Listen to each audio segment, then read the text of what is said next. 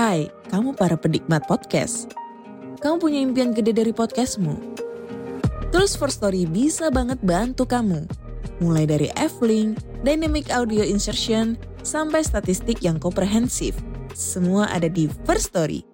Gak ketinggalan kamu bisa monetisasi podcastmu lewat iklan dari First Story Ads yang bisa kasih kamu penghasilan dari setiap place podcastmu. Yuk gabung sekarang dengan klik di firststory.me. Sekali lagi, klik di firststory.me. Mari kita bawa mimpi podcastingmu menjadi kenyataan.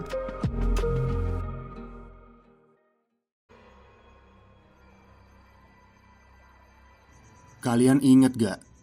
Dulu waktu kita kecil sering banget nyanyiin lagu anak-anak Salah satunya yang paling sering kita nyanyiin adalah lagu Naik Delman Tapi tahu nggak sih kalian?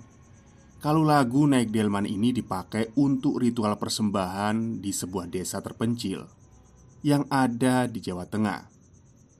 Dan akhirnya berujung petaka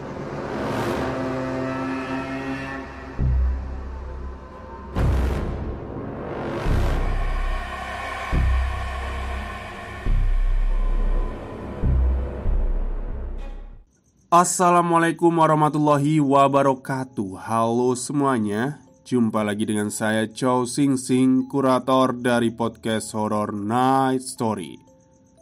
Halo apa kabar semuanya? Semoga kalian semua sehat-sehat ya. Dan seperti biasanya pada hari ini saya kembali dan akan menghadirkan sebuah kisah mistis untuk kalian semua Kisah mistis kali ini saya datangkan dari treat horornya Mas Jiro Point Yang menceritakan sebuah teror Yang menyerang sebuah desa yang ada di pegunungan Jawa Tengah. Oke daripada kita berlama-lama Mari kita simak ceritanya. Ada sebuah desa tertutup yang berada di Jawa Tengah dan jauh dari peradaban kota.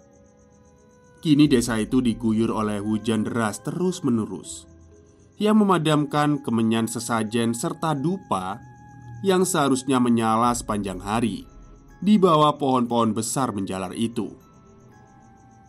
Sejak kematian Mbah Apu, juru kuncen desa itu, tatanan ritual rutin yang dilakukan satu desa menjadi berantakan Konon, hal tersebut diduga menjadi pemicu kematian beruntun warga desa yang mati bunuh diri. Patung delman yang menjadi simbol hodam penjaga desa kini menjelma menjadi momok yang menakutkan. Tuk tik tak tik tuk tik tak tik tuk tik tak tik tuk. Hush, kamu jangan nyanyi lagu itu lagi. Ujar seorang bapak pada anak perempuannya. Kenapa pak? Pokoknya nggak boleh. Udah masuk sana ke kamar Bubuk sama ibu. Perintah bapak dengan raut wajah nampak gelisah. Lagu anak tentang naik kuda delman Menjadi lagu sejatinya Sering diajarkan orang tua pada anak-anaknya untuk dinyanyikan bersama saat upacara ritual adat safaran ataupun selamatan sedekah bumi yang menjadi acara rutinan desa.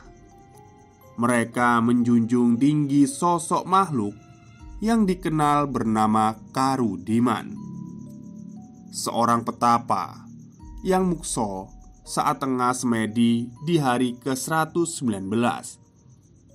Karudiman hilang begitu saja bersama kudanya dan hanya menyisakan kereta delman yang kini menjadi simbol desa. Sosoknya dipercaya menjadi leluhur desa yang menjaga kemakmuran. Ritual sesembahan untuk Karudiman selalu rutin dilakukan setiap tahun. Jika saja ritual dilewati, maka desa dapat mendadak menjadi kekeringan, tandus, dan warga jadi gagal panen. Ono poto pak? Ibu menatap bapak yang nampak sedikit keras dan cemas. Itu loh bu. Tadi malam Anaknya Pak Manto dua-duanya mati. Habis dengar suara Delman Bapak membisi agar suaranya tak didengar oleh anak perempuannya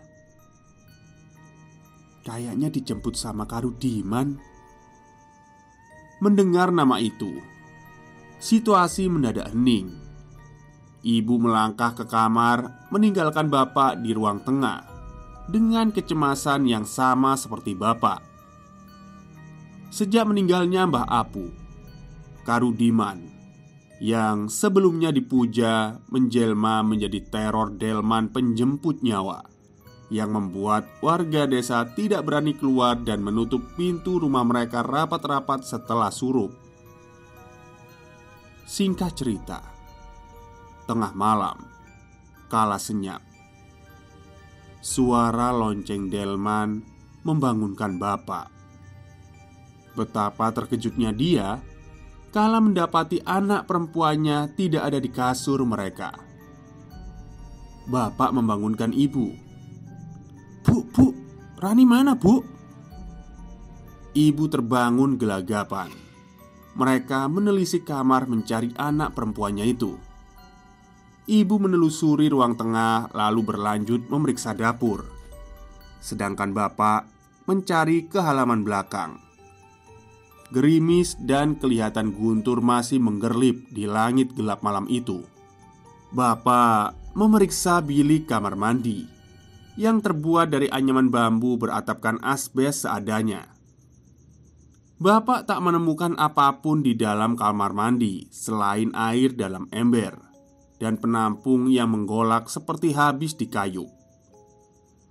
Tak jauh dari kamar mandi ada sumur dan kandang ayam dan sepertinya kandang ayam itu berisik. Tak biasanya ayam-ayam ramai berkokok di tengah malam. Baru hendak melangkah memeriksa sumur. Suara benda terjatuh membentur lantai dari dalam rumah terdengar keras.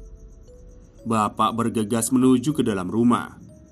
Kedua matanya melebar kala melihat kursi terbalik dan tubuh ibu menggantung dengan tambang.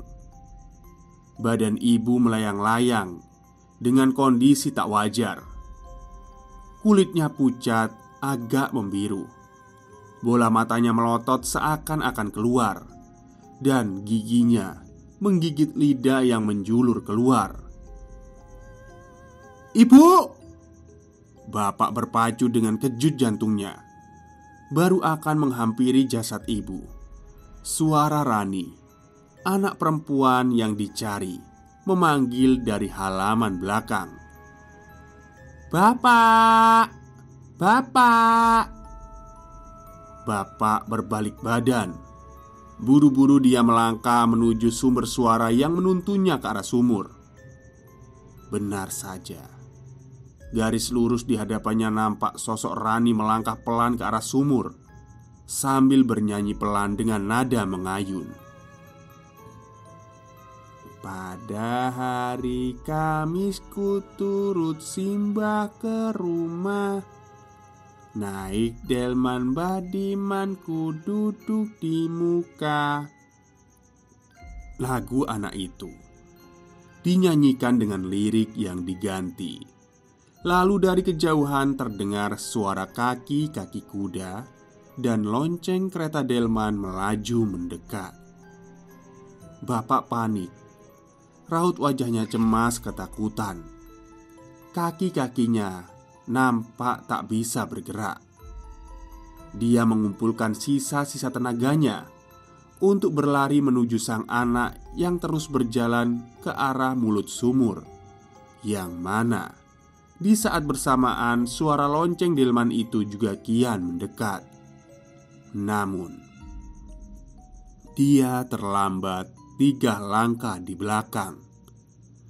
Rani tiba-tiba saja melompat ke sumur, tepat di depan matanya sendiri. "Rani!" Bapak berteriak histeris. Dari belakang, bapak berjalan terlihat sosok kakek bungkuk dengan langkah menyeret. Bapak yang menyadari keberadaan sosok itu mendekat padanya. Seketika bapak mematung. Nafasnya tersengal. Bapak tak cukup berani untuk menoleh. Saat sosok itu tepat di belakangnya, bias cahaya lampu menampilkan bayangan sosok kakek bungku itu tanpa kepala. Secara mengejutkan, seutas tambang membekap leher si bapak. Sosok itu menyeret bapak yang terkapar di tanah. Tambang yang mengikat leher bapak itu dikaitkan ke kereta delman. Kemudian delman itu melaju sambil menyeret tubuh bapak yang tersaruk jalanan tanah berbatu. Sosok itu bersenandung lagu anak-anak naik delman yang tadi dinyanyikan oleh Rani dengan alunan nada yang pelan dan mengayun.